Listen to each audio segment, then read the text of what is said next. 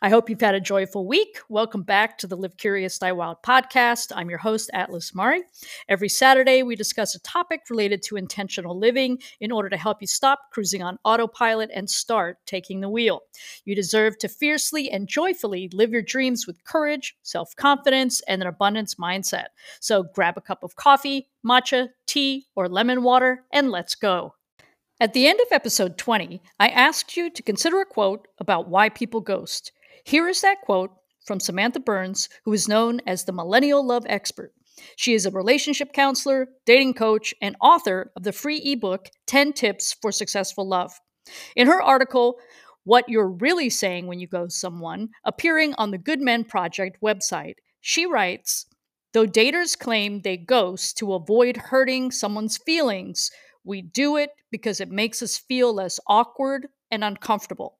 It's really not about taking the other person's feelings into account at all.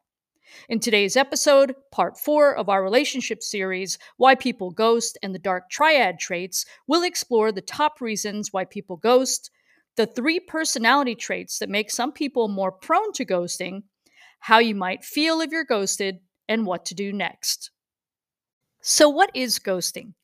Ghosting is when a person disappears from someone's life by suddenly terminating all contact and communication. It could be with a friend, romantic partner, or family member. Often it appears to happen without any clear reason or warning. Although, if you've been ghosted, as you reflect on the relationship, you will more than likely discover that you have overlooked or disregarded red flags that pointed to other problems in the relationship. Today, ghosting is on the rise. Although ghosting predated technology, many experts suggest that ghosting has increased significantly because being able to simply message, or in the case of a ghoster, not message, someone dehumanizes the other person. The ghoster doesn't have to make eye contact and see a person's reactions to their words and behaviors. This makes it easy for the ghoster to denounce responsibility for their actions. However, Interestingly, some ghosters have admitted that even years later, they are riddled with guilt and shame when they realize how others may feel when ghosted, or perhaps after they themselves experience a painful ghosting. So, how many people are affected by ghosting?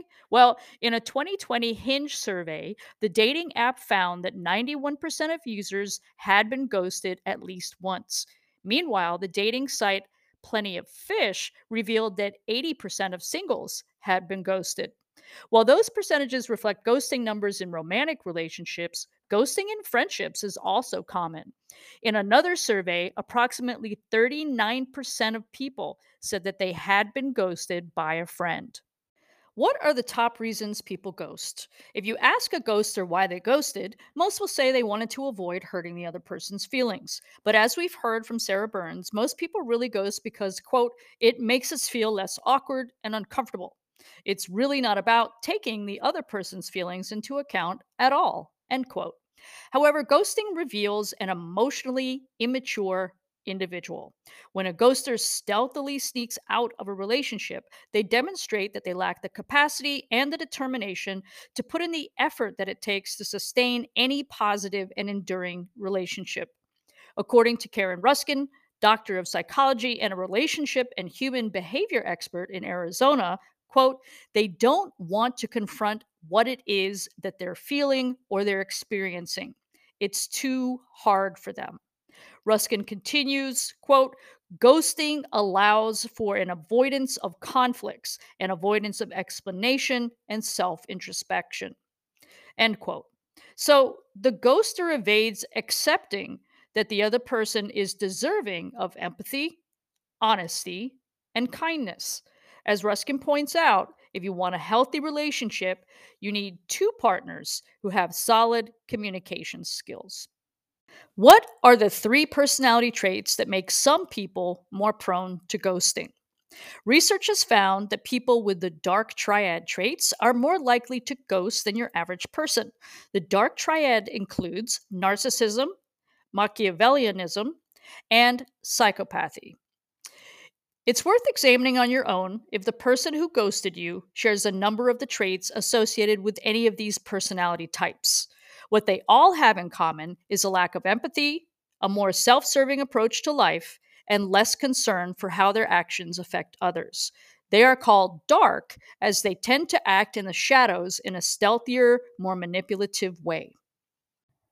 How might you feel if you're ghosted? Well, first of all, as discussed in the previous episode, episode 20, people who can't accept responsibility, when people can't accept responsibility for their actions, it's never your fault. Ghosting is another way that people decide not to take responsibility for their feelings and to escape doing the hard work required to communicate their feelings with you and to grow. Ghosting is a betrayal of trust and mutual respect. In multiple surveys, an average of more than 70% of people who had been ghosted said that it would be less painful and offer them more closure if someone would simply call them or speak to them in person and be straightforward about their feelings. Most people will feel a mix of negative emotions. These might include lower self confidence, depression, anger, anxiety, self blame, insecurity, or fear of abandonment. In addition, you may find it difficult to sleep or to concentrate or lose interest in hobbies, eating, or even hanging out with friends. It really varies from person to person. But although these are some heavy potential outcomes of being ghosted, following the steps at the end of this episode, being aware of red flags, checking in with your own feelings, and understanding that you are not to blame at all ever is the key to being secure in yourself if this happens again in the future. So, what can you do if you've been ghosted? The great news you can move on. It should be immediately clear that someone who ghosts you is not a person you want to be in any kind of relationship with. Ghosters lack self confidence, a sense of personal responsibility, and respect for others. Now you can turn the focus on yourself rather than focusing on the red flags you let slide and the doubts you had about trusting them. It's time to rebuild your own self confidence. Take these three steps. First, evaluate your own life. How did being ghosted highlight or shift your beliefs about yourself? How surprised were you really? Had you denied clues or red flags that the person was capable of this? Have you allowed self doubt to take hold after being ghosted? Do you doubt your self worth? Number two, second, take steps to improve the areas of your life that you can control. Now that you've evaluated your life, Tackle areas that you can control. For example, create a cozier home environment, work out, eat healthier, cultivate the supportive relationships in your life, or manage your finances. Taking action in areas of your life that you can change will make you feel more in control and boost your self esteem. Remember, you were not the person lacking communication skills, kindness, and compassion. Do not hold yourself accountable for someone else's inability to accept responsibility for their own feelings and actions. And number three, reframe your story. Allow yourself to reframe the story of your relationship with this person who ghosted you. Ghosting is dishonorable. It will lead to an inability for the ghoster to build healthy, trusting relationships in the future if they allow ghosting to become a pattern. Ghosters avoid facing their own feelings and developing the skills to communicate in a mature relationship. Whatever concept of this person that you had, it was not 100% realistic. So do your best to look at the story that you created of your relationship with the ghoster more accurately. Answer the following three sets of questions truthfully. Number one, were there red flags that you chose to overlook? Did the ghoster often misinterpret your good intentions? Did they say something hurtful, then backpedal? Did they get upset when you asked for clarification? Number two, how did you feel around this person? I mean, in your body. Often emotions express themselves in your body first, like tight shoulders and shallow breathing may indicate nervousness or anxiety and may cause you to limit your sense of freedom to express yourself. Being able to identify these sensations in your body can help you tune in more quickly to your thoughts and feelings. And finally, how did you feel when you left them? Were you energized or feeling depleted?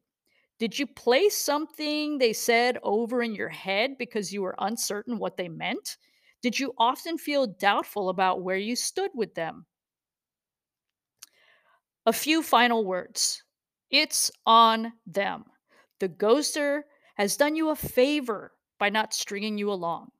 You've evaluated your life, begun doing things in areas that you can't control, and reflected on how you may have sugarcoated the relationships, perhaps creating an unrealistic story about the ghoster and your relationship. But by this point, allow yourself to accept that in all actuality, you probably would have eventually ended the relationship with the ghoster yourself. Healthy relationships of all kinds are built on mutual accountability between mature people with a willingness to communicate honestly and openly. If you cannot envision how this relationship with the ghoster could possibly ever become a healthy relationship, then let it go. Thank the universe for the lesson because you've put in the hard work to strengthen your confidence and assess the dynamics of your relationship. Let it go. In the words of Ariana Grande, thank you. Next. The next episode, Boosting Your Confidence, will examine easy and fun ways to bolster your confidence. I'd like to leave you with a quote to consider from Dorothy M. Neddermeyer, PhD, an internationally recognized authority on bridging science, spirit, and human potential. She says, Life is 10% what you experience and 90% how you respond to it. We'll revisit that idea in episode 22. Thank you for listening today. I hope you're feeling more confident and courageous to live your dream life. If you enjoyed the podcast, please share it with your friends and networks and subscribe, rate, and review on your favorite listening channel. You can follow me on Instagram at Atlas Amari and click the Amazon link in the podcast description to purchase my book, I Am Not Lost. Thank you from the bottom of my heart. I look forward to sharing more episodes with you.